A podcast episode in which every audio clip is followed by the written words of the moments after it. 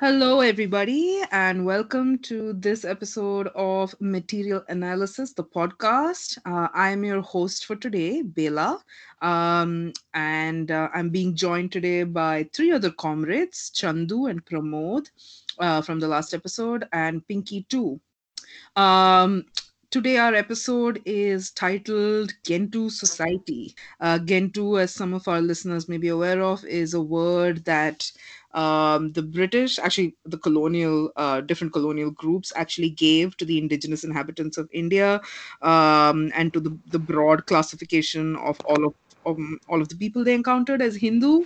Uh, and that is going to be the focus of our podcast discussion today because we live. Um, we live in a time when the word hindu is is mentioned everywhere to talk about the current moment in india. And we thought it was a good idea to sort of parse out what what that means. What does it mean to be hindu? What does it mean to say that some uh, that a culture or that a politics or that a society is hindu?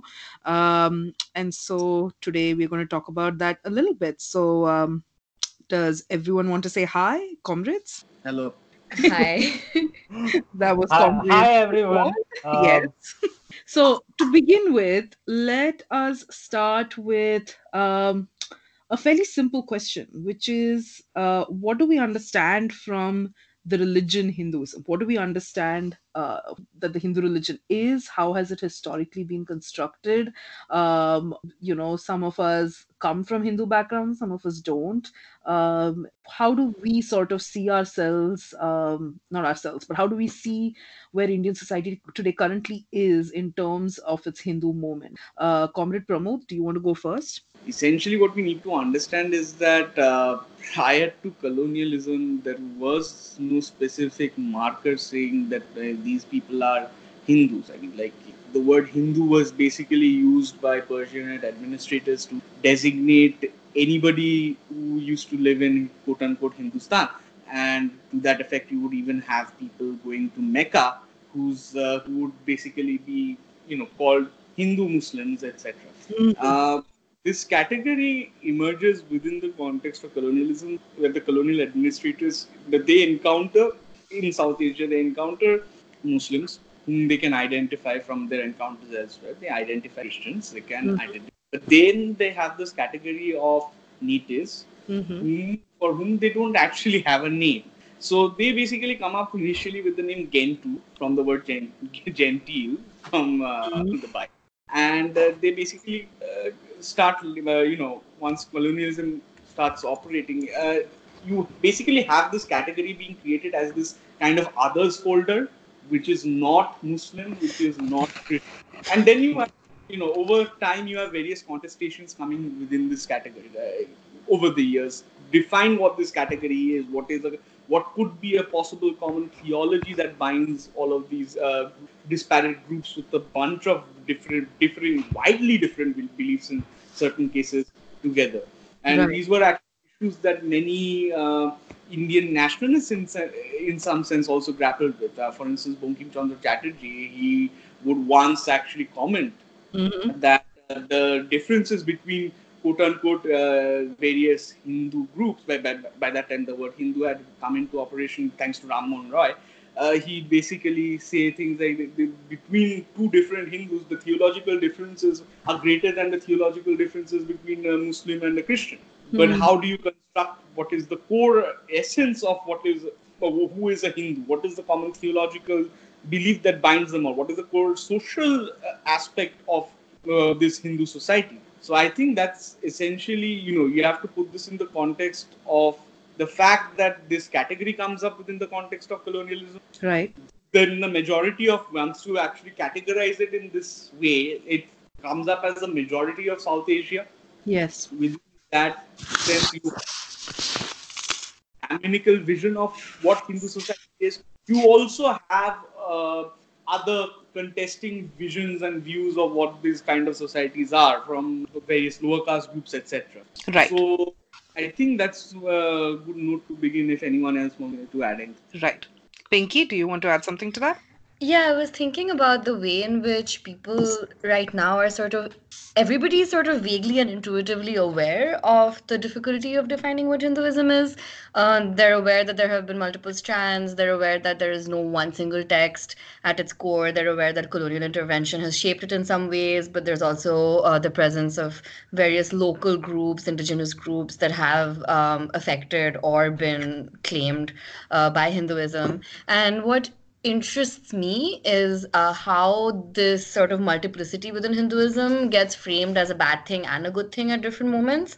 Um, how a lot of people, including family members of mine, but also a lot of conservatives, uh, say that Hinduism is uh, in some ways superior precisely because it doesn't tie itself down to, you know, to a single thing and mm-hmm. because it has been so many things they see it as proof of its kind of vitality and flexibility mm-hmm. but uh, on the other hand um, they a lot of these people are also very quick to kind of shut down um, you know people trying to push against certain things that hinduism has prescribed. Um, certain modes of life certain rituals certain restrictions uh, certain categorizations that uh, hindu society has always practiced. They're also very quick to shut down on that and uh, see it in some ways as an attack on something that's fundamental to hinduism. So what is then the essence of hinduism that they're trying to protect right? What what about it seems to be uh, that sacred heart of hinduism that they feel can't be touched but and how do they reconcile that with what they see as its plurality that's one thing and and again an other side of that would be those who critique hinduism for not having that center and right. uh, how much of that critique is itself conservative because part of it is like this idea of oh it's like this pagan polytheistic idol worship like we don't want to go down that road either but yeah. is there uh, is there a legitimate critique of certain inconsistencies in Hinduism that are actually worth poking at to to show certain kinds of ideological hollowness. Right that's a useful way of thinking about it. Um, and the idea perhaps that Hinduism reactionary or is it actually responding? Um, it, well, is are there developments there that we can track as sufficiently ideological and sort of more full on than others? Comrade Chandu, do you want to add to that?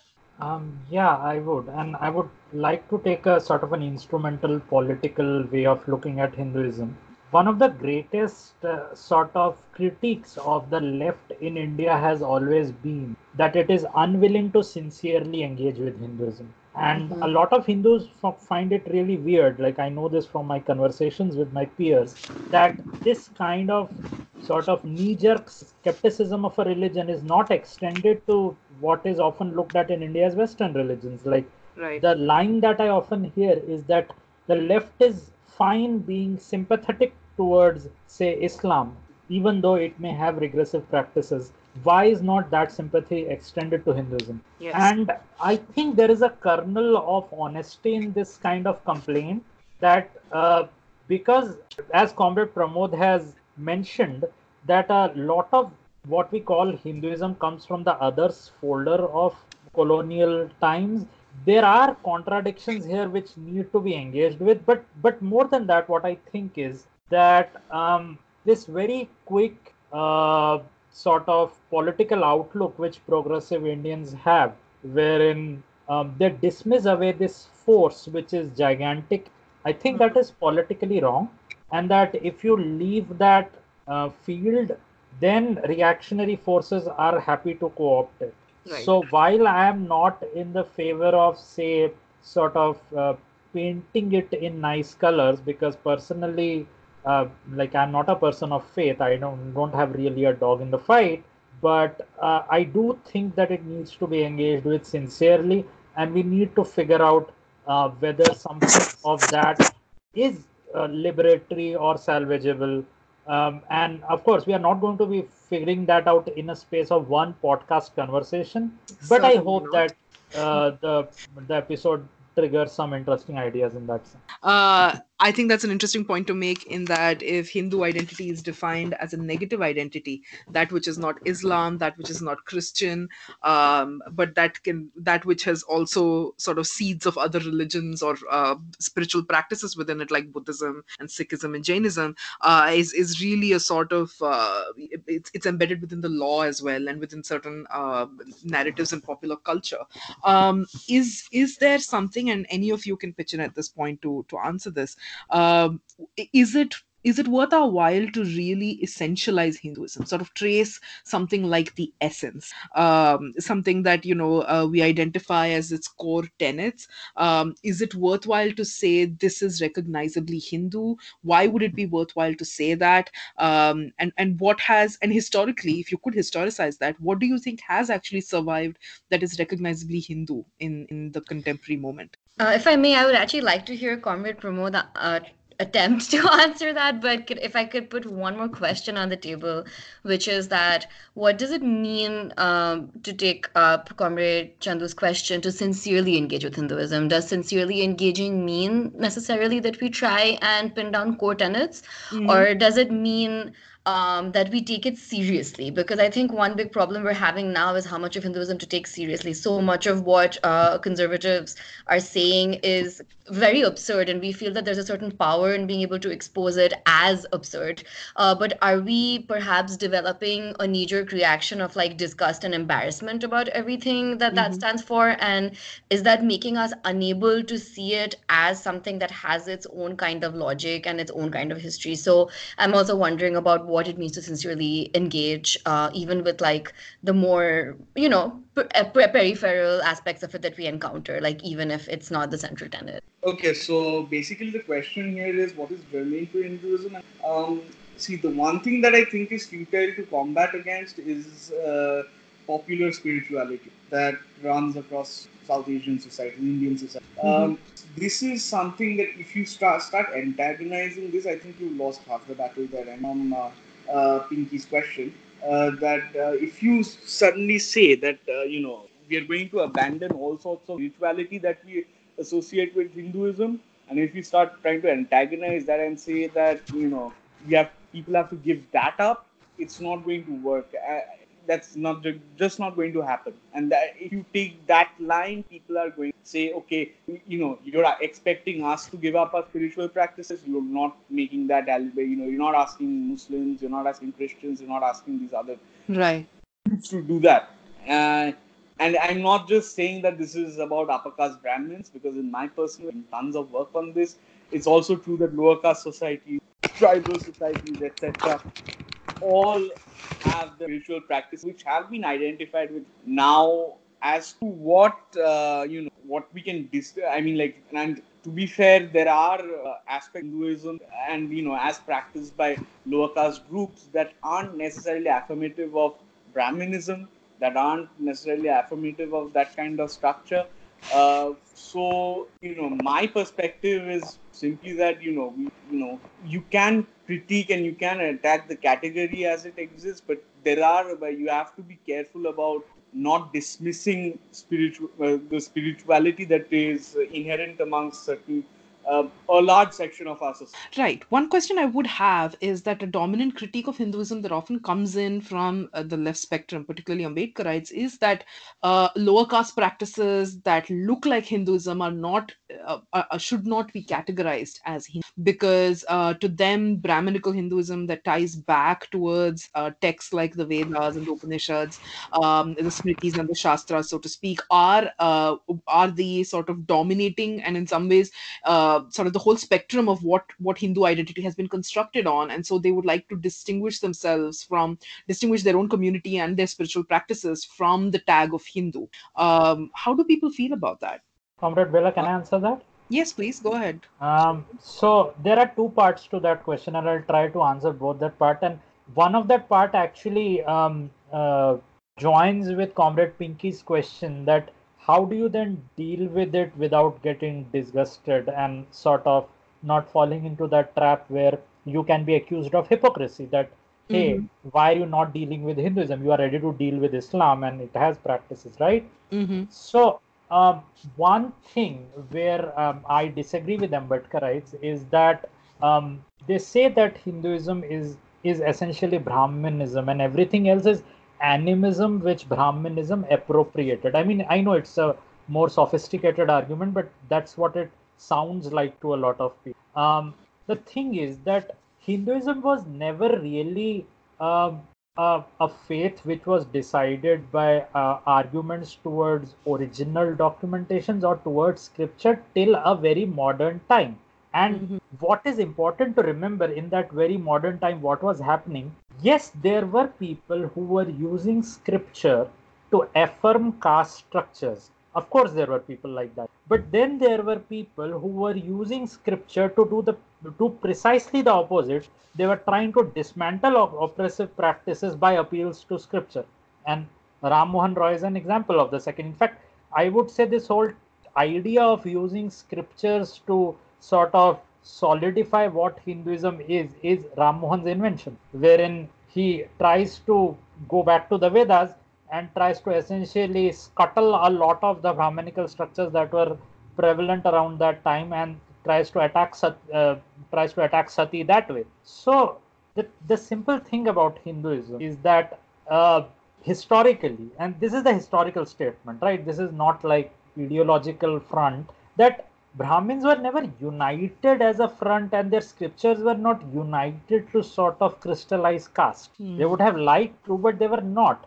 Uh, only during when the colonialists come do we see that kind of like recently uh, this debate has sort of been reduced by this very uh, sort of simplistic bbc article which recently came out and which a lot of people mm-hmm. were critiquing and rightfully so and, and, the article was basically saying that you know what? Uh, it was the colonials who sort of came in and froze caste. That is not true. Of course caste had existed much before that. And and oppressive caste practices did exist much before that. But what the coming of the colonials precipitated was that now you had groups of Brahmins who were using scripture to colonial authorities to sort of say that look these are the practices which we have been doing and this is the justification and hence uh, freeze that. But there were people who had used scriptures in different ways before in in emancipatory ways before and and this has been happening before colonial times as well. So the point is that uh, is there something essential in Hinduism that that is sort of separate from caste? Well, we wouldn't know without proper analysis, but I think it's worthwhile to try. Um, simply because, like Comrade Pramod said, that if you wholesale dismiss it and say that you know what, all Hinduism is Brahmanism and all the oppressed uh, classes need to do is abandon it that's not going to happen because most of them in india do firmly think of themselves as hindus. So yeah i have a question which is that uh, people like Mohan were using scripture in order to launch very targeted campaigns against very specific material structures like sati etc uh, so at that point of time it was really trying to create these major shifts by lit- like literally dismantling certain material structures right? So there it's almost like playing a legal game uh, and scripture becomes valuable in that. But uh, I guess my question is how helpful is a sort of reclaiming of parts of Hinduism if you're trying to combat deeply entrenched pre- prejudices like Islamophobia, like casteism? Like, is there going back to certain redemptive elements or trying to find loopholes in Hindu scripture? Is that going to be at all useful if you're trying to counter major sentiments associated with Hinduism that are sort of like against the other? We're not just trying to make Hinduism more workable for people living within Hinduism. And just to add to that, also the Ambedkarite argument to that is very clearly that the the recuperation of uh, you know Brahminical scripture, particularly Vedas and the uh, certain sections of the Upanishads where caste is justified or a, a, sort of caste stratified society is considered to be the highest form of social organization. Uh, the the recuperation of that represents a reification of caste still within Hindu society just through the the the, the just through the concept of like difference, right? We're all different, but we're under the same society and so on, uh, which certain conservative factions still do today. Uh, and the Ambedkarite argument is, of course, the annihilation of caste and not just a, a way of finding uh, caste to live with each other without oppression. Indeed, if there is such a thing as caste without oppression, is the question, because Ambedkarites don't believe that such a thing could ever be possible because it would always mean the subjugation of uh, of untouchable castes, right, and another lower castes um, in very menial occupation. So for me, the the the danger in saying that you know oh one group obviously used uh, scripture to justify caste, but the other group tried to redeem themselves by using scripture to reject caste. Well, they rejected caste oppression, but they may not have rejected caste as a function of the political economy, uh, rejecting caste as a hegemonic force within Indian society. And so that is uh, a, question that I don't think is is given enough space within the idea of the recuperation of scripture. But I think you were going to say something, uh, Comrade Pramod. Uh, yeah. So uh, my point is, is we cannot essentially rehabilitate caste. It, it, that's impossible, and I pretty much agree with Ambedkarites when they say that you know a caste society is a society that is inherently oppressive, where it's just entrenched feudalism. Uh, however, when uh, you know, similarly, you know, coming from Chondu's point, I don't really agree that you know you can uh, you know sort of like salvage texts such as uh, the Vedas, or you can salvage texts like the Upanishad. I mean, like Vedas. Well, the Vedas are pretty neutral. The Upanishads, the commentary, mm-hmm. the uh, this, uh, the Shastric text, Shastric tradition. You cannot really salvage those Brahminical traditions. That is something that I hold pretty deeply. What you can salvage is how. Uh, uh, you know, lower castes throughout um, the centuries have essentially practiced their faith in certain ways, in the sense that you can salvage certain bhakti traditions. That is uh, what I feel. That you can salvage bhakti traditions, you can salvage the anim- uh, the local animist traditions of not to say anything about these societies because these societies themselves can be very hierarchical and they can be very uh, you know have modes of exclusion within themselves but I see greater potential in salvaging these traditions rather than the uh, new text tradition mm-hmm. that we, the text uh, uh, goes back to the Shastra. And then there's also the problem of certain bhakti traditions that now have also been Brahminized. I mean, the Kabir no, Panthis, for instance, uh, Kabir Panthis, in speaking from what I know and what I've witnessed, Kabir Panthis in, in UP and Banaras, uh, particularly, have already been sort of re- uh, reformulated through a sort of Brahminical organization. They have they have priests who mediate. That Kabir is an idol within a temple. There are priests who mediate with rituals, um, and so the and and there's now this idea of Kabir as a saint within the Hindu tradition, right? Um, and right. so this reforming and reshaping of certain, uh, you know, anti-caste uh, articulations, particularly from lower castes who have rejected uh, scriptural authority and priestly authority, um, has now completely been recuperated. Part of it is Hindutva, but even liberal Hindu traditions, uh, people advocating for a liberal Hindu, you know, uh, spiritual practice have done the same thing. So I I have a very sort of productive tension with this because I admire many of these anti-caste traditions, the Vachana movements in the south, the Nayanar traditions in Tamil Nadu, for instance, or um, Vachana in Karnataka, uh, and of course Kabir uh, in the in in UP. Um, but I I'm deeply sympathetic to it. I find those literatures really beautiful and meaningful to read and absorb. But in terms of spiritual value and particularly spiritual community, because I feel like we are not stressing enough here that, and and I agree with you, Comrade Pramod, that you know religion's material function often is in the formation of a community and its social relations it sets up. And so, is there a, a way of practicing these faiths now? That still don't conform to Brahminical notions of purity, pollution, temple authority, etc., etc. And that is where I find it really difficult to recuperate some of these. Um, yeah, yeah, yeah. The from one of the biggest examples of a bhakti tradition going absolutely haywire and leading to also and becoming a very very central part of modern ideology is the Ram Mandir movement. Right. So Mm-hmm. like there is always that danger and for instance in bengal you have uh, uh, two from Chaitanya's uh, uh, Gaudiya Vaishnava tradition. You basically have two different strands coming out. One mm-hmm. is uh, what at least my uh, family practices. Uh, I mean, like not my present family, but you know, my my great grandparents, etc., used to practice something known as Vaishnava. And mm-hmm. then there is also an extremely Brahminical form of that. And the organization that is most strongly associated with that tradition is ISKCON. Right, mm-hmm. and this is also coming from that same uh, bhakti tradition. Now, the thing is that uh, within these traditions, while, while you are seeing that uh, mode that is advocated by, say, ISKCON, which believes in uh, pollution, purity, which also, I mean, like their founding guru had uh, all sorts of racist, uh, wrote all sorts of racist things. Yes. The white Krishna saying that, you know, with all sorts of racist justifications for that.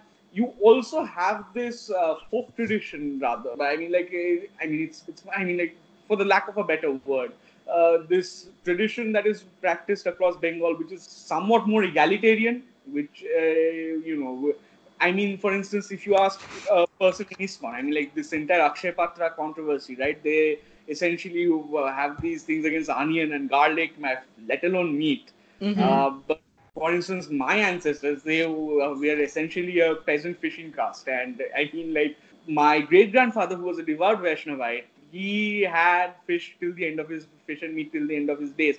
We were a lower caste group, and you know, our uh, we are a lower caste group, and our practices were not the same as that of this high Vaishnavism that is associated with uh, ISKCON. Right. I think what you need, what needs to be salvaged here is that tradition, and you know, it needs to be asserted that this is the tradition. These are the, you know, if there is a counter to these kind of uh, Mhm. this dominant idea of what is Hinduism, it should be that these sort of traditions, I mean, like, should be highlighted and should be given more importance. Can I uh, respond to what Comrade Bela said? Because Yes. I think I was a bit misrepresented. So, first of all, Okay.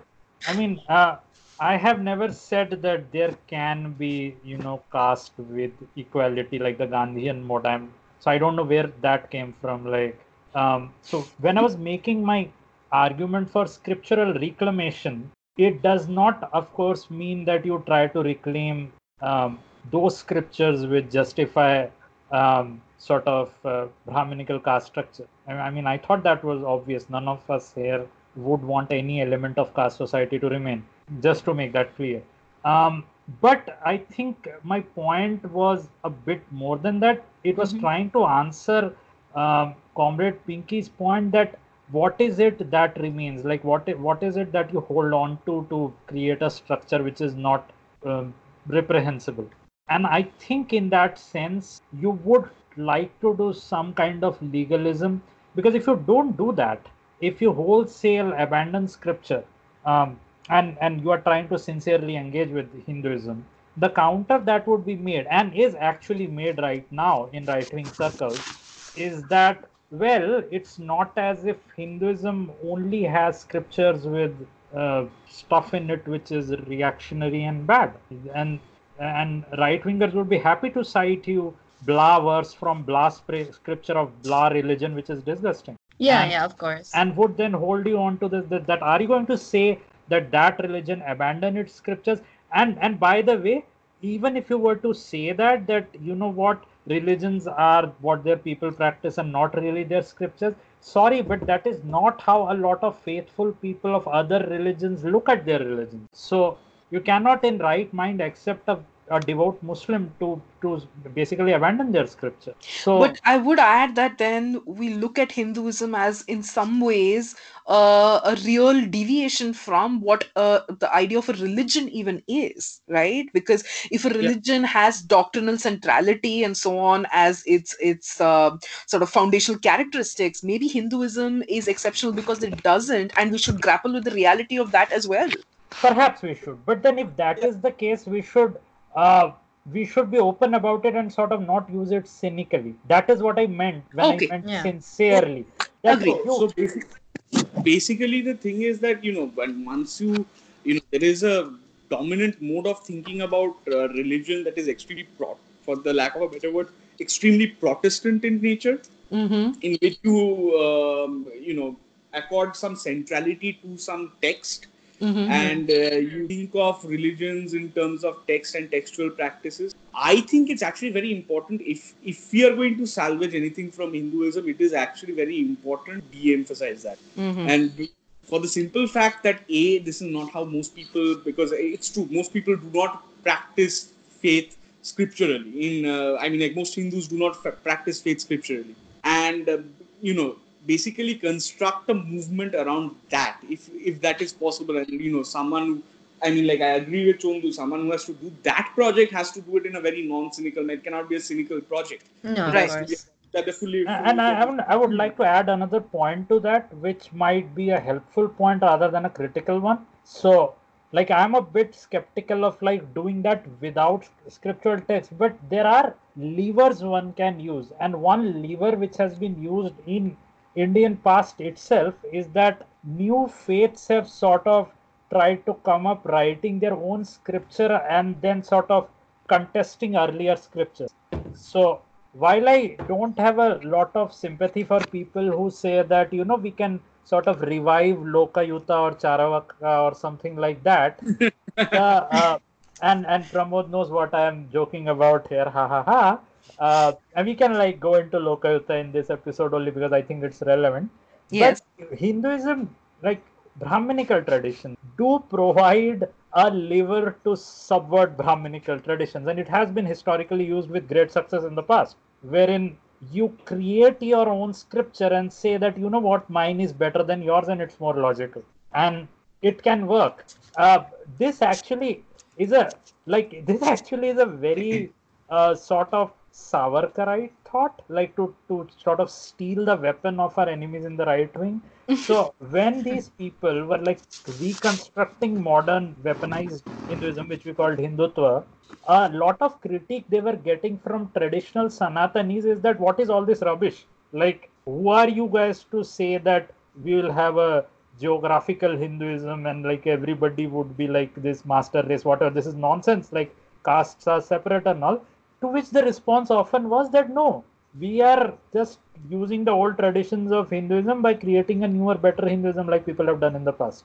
And like when comrade pinky says that you know you have these right wingers who would say that hinduism has this flexibility ingrained to it why not weaponize that why not say that you know we have better scripture than yours and the problem with scripture though is that scripture comes with authority so you can't i mean someone has to do the job of yes, yes, Vedic somebody has to do the job somebody has Yes. to learn Vedic hermeneutics, Hindu somebody hermeneutics. has to go to Kashi or to uh, to the four places and argue with them and defeat them in argument. It it this is a like somebody has to replicate what uh, what was done when Advaita was being made, etc. And that was a politically a very successful project. Okay, so I so some I, I'm seeing like two two or three different problems here, and I don't mean problems in what you're saying. I think problems that we are trying to uh, overcome uh, with or without Hinduism. Uh, and so one is like the most basic thing is I think that that we named was we can't just tell people to give up their faith, right? Like human beings have an attachment to faith or to some idea of faith, so we can't sort of single out Hinduism to be the one thing. Like we can't tell them your religion, unfortunately, is irredeemable, and therefore you have to let go of it for the good of like humanity. Like that, that's not going to work, right? So that's so that's one aspect is making room for Hinduism. What do we allow? What are the ways in which we uh, acknowledge just, just like a human desire to participate in something and just sort of have a compassionate approach, saying, okay, we can't be hypocritical and say, let's make room for all these other religions with problematic elements. And if those religions haven't been fundamentally tarnished by it, then we can't say that your Hinduism has been fundamentally tarnished by this either. So that's one thing, like allowances, right? But I think the other thing is that what can we actually utilize in Hinduism? What can be utilized in order to defeat Hindutva and in order to get to a better place? And uh, so that becomes so I feel like those are maybe on two separate timelines. Like one of them is even, you know, one of them is at the level where we're actually trying to tell people, okay, it's fine, you don't have to let go of this because this is what you what you've known and what you what you stand for all your life. But the other is like an even further, like a more far-reaching project of actually trying to do something with it. Want to and uh, and also when we're saying use scriptures or you know argue with people i guess what like how like are we, are we changing like very specific things? Like for example with the whole um you know with the temple entry thing. I'm forgetting the name of the temple what Sabarimala. Yes, See, that is a- Sabarimala. like if if you had like mass reactionary movements in a state and then you forget it, I think that is symptomatic of No, leftist- that's just symptomatic of my brain at this hour of day. But, but, uh, but what I'm saying is that okay, so these are very specific. Like, okay, we are trying to change this law, this rule. So I see how scripture can work there. I, I can see someone actually effectively saying, "Hey, this text doesn't actually say that." But when we're trying to change an entire ethos and an entire vision of society, right? Like we we're trying to create one that is not Islamophobic, that is not hierarchical. Um, I find that a little more complicated, basically, and I'm having trouble imagining like what do we tell people that this is the vision of India we're trying to create, and this is what we're asking you to kind of join in. Like, what is the vision of India we're trying to create, and what is the role that Hinduism will have there, and what is the role that other like multiple communities will have there? Because we're not. I think this is a time when Hinduism doesn't seem like for some people it seems more oppressive and like more omnipresent than ever before, and I think for others uh, those who are more inclined towards atheism or, towards whom like a certain version of no version of Hinduism seems to be working. Like, what reality do we ask them to sign on to, basically? And just to add to what Comrade Pinky just said, I've been reading a lot of Gramsci because Gramsci talks a lot about um, the the role of Catholicism amongst uh, the Italian peasantry at the at the at the time of the fascist uh, government, and he particularly warns against the sort of romantic, nostalgic longings we have to reform religion, right? And I'm reading one of Aijaz Ahmad's uh, sort of paraphrasing in an essay he wrote called Fascism and National Culture, reading Gramsci in the days of Hindutva. And it's just a line, so bear with me. But he says, once religion has been defined as the essential terrain for contestations of hegemony, this terrain is then necessarily defined by the reactionary forces. And the progressive forces are compelled not only to adopt reactive and defensive positions, but also to prune down their own projects of a revolutionary restructuring of material life. This is the only means through which a firm basis for a long term moral regeneration of society can be obtained. So for me, as much as I, I, get what Comrade Chandu is saying about, um, you know, uh, sort of good, quote unquote, good Hindus going and, and doing the ugly job of, you know, uh, uh, hermeneutically, you know, uh, manipulating scripture, I feel like the, the that, that scriptural challenge has to be accompanied by a restructuring of the material life of Hindus. Oh, definitely, definitely. Right? I don't and, think and what can happen. That? it right. can happen on a vacuum like also i am not suggest like I, I really don't like the word manipulation there because like i said it can't be cynical it has to be done by believers. So i can't do it because i'm an atheist. I don't believe at all. So i guess so, the question is what are believers holding on to? This is yeah. again what i come back to. And we are not believers so it's like we are like it's hard all, to answer like aliens right. like discussing the hindu uh, like from above. That is the problem right with the left that uh, we, we want to like tackle this gigantic problem, but we are outsiders we are and that's the thing when i talk to my parents for example i i start off from the position that i'm sincerely engaging with you. And you know because like my parents are the ones who are that way believers so they have more skin in the game than i do. But after a while i realize that we actually are occupying different registers. Like my fundamental investment isn't in a in a society where hinduism is very like thriving and alive. Um, so it becomes really hard for my parents to trust me and for me to take some of what they're saying with a certain kind of intellectual seriousness. So if there are you know a lot of people in the left who, who are atheist or who are just disgruntled with Hinduism to the point where how uh, what happens to sincerity? Because I like sincerity, I, I think it's useful, but how can we really join hands? Like how can we be comrades I, with think, Hindu believers? I think I like here is like when I was young, I came from a very sort of a Richard Dawkins, Christopher Hitchens, all religions are bad, yeah. fuck religion, that kind of a deal, right? Yeah what i realized after a point that a that's not very compassionate and i'm not mm-hmm. getting through to people who otherwise are very smart brilliant people you yeah. know and then you expand that problem to 80% of india you can't like you know in the back of your mind uh sort of hope magic to happen you know like in a sense that like why, why can't these people just realize this is all garbage and just yeah. that's not happening. I think we need to come at it not just from sincerity but compassion.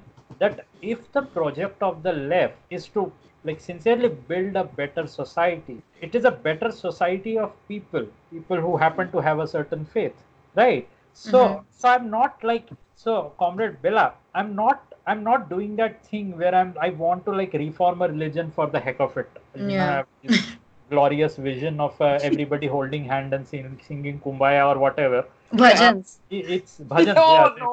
everybody holding hands and singing bhajans. It's, it's much more practical than that that if i want my socialist project to succeed there is really no other way.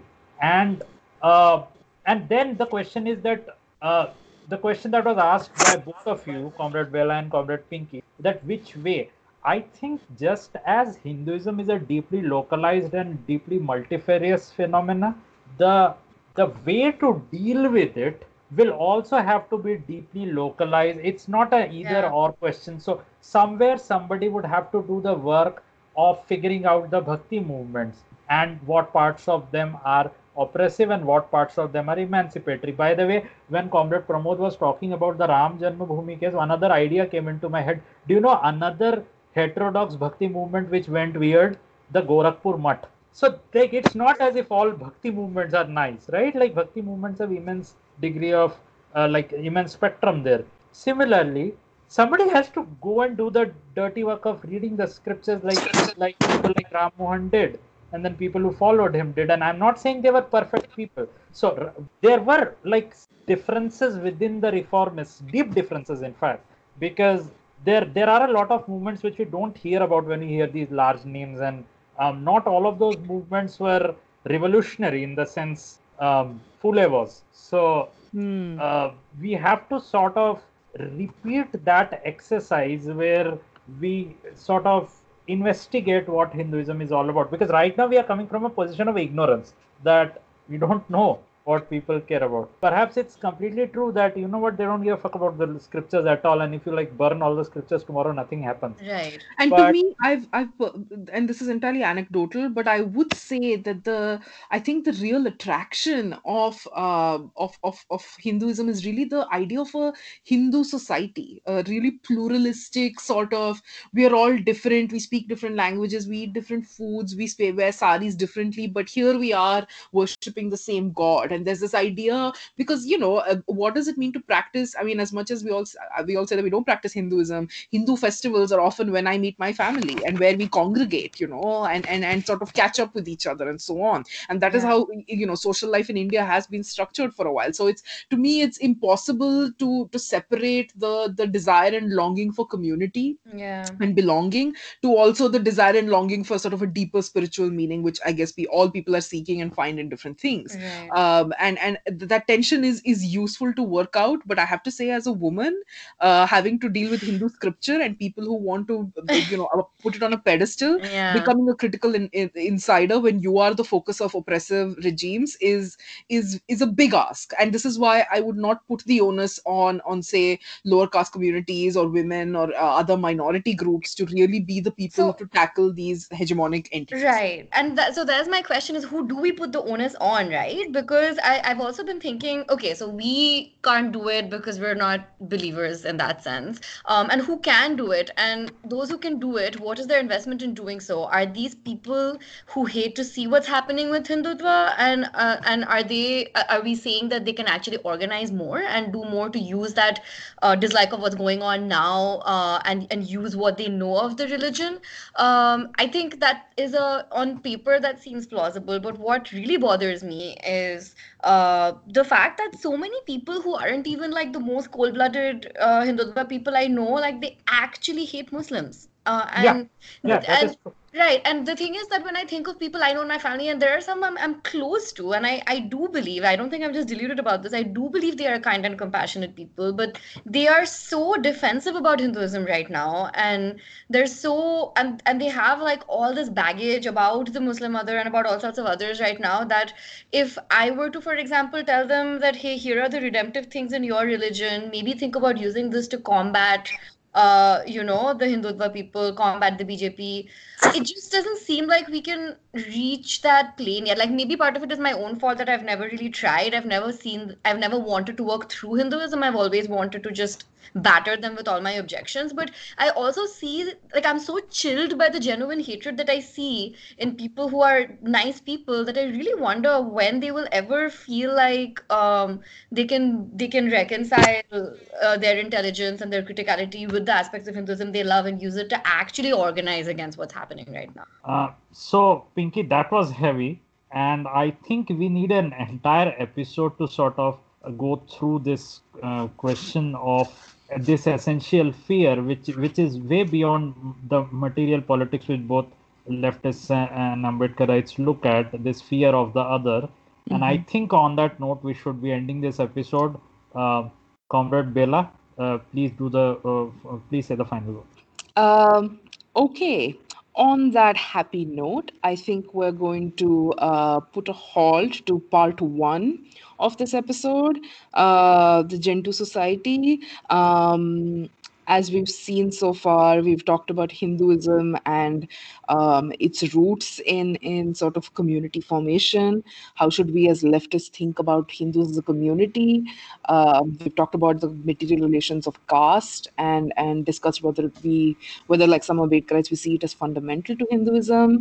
Uh, in this episode, we also talked about um, how seriously to engage with the with the legitimacy of scripture and um, whether there's any scope for leftists to actually uh, dig through sort of the archive and become experts in that field and maybe perhaps um, recruit believers who believe in reviving Hinduism to actually do some of that work as well, um, and sort of to dis- dismantle some of its power structures. And I think um, we're ending right now in the point that Pinky made, which is that there is um, there is a sort of negative identification of what it means to be Hindu by pinpointing the other, particularly the Muslim other, and that sort of Islamophobia has become very indicative of where uh, and how Hindus identify as Hindus. Um, we definitely intend to continue this conversation in part two uh, this this is part this this is two parts of a longer episode on on how how the left should approach Hinduism. So there's definitely more conversation to come there. Uh, but until then, uh, please like and share this podcast as much as possible, um, uh, and please do return for part two. Thank you everybody for having the patience to listen to such a uh, such a wide uh, discourse. Mm-hmm. And as Comrade Bela has said, we are going to return soon because I know that we have just sort of been pointing out the issues. And please uh, listen to part two of this episode. Thank you. Goodbye.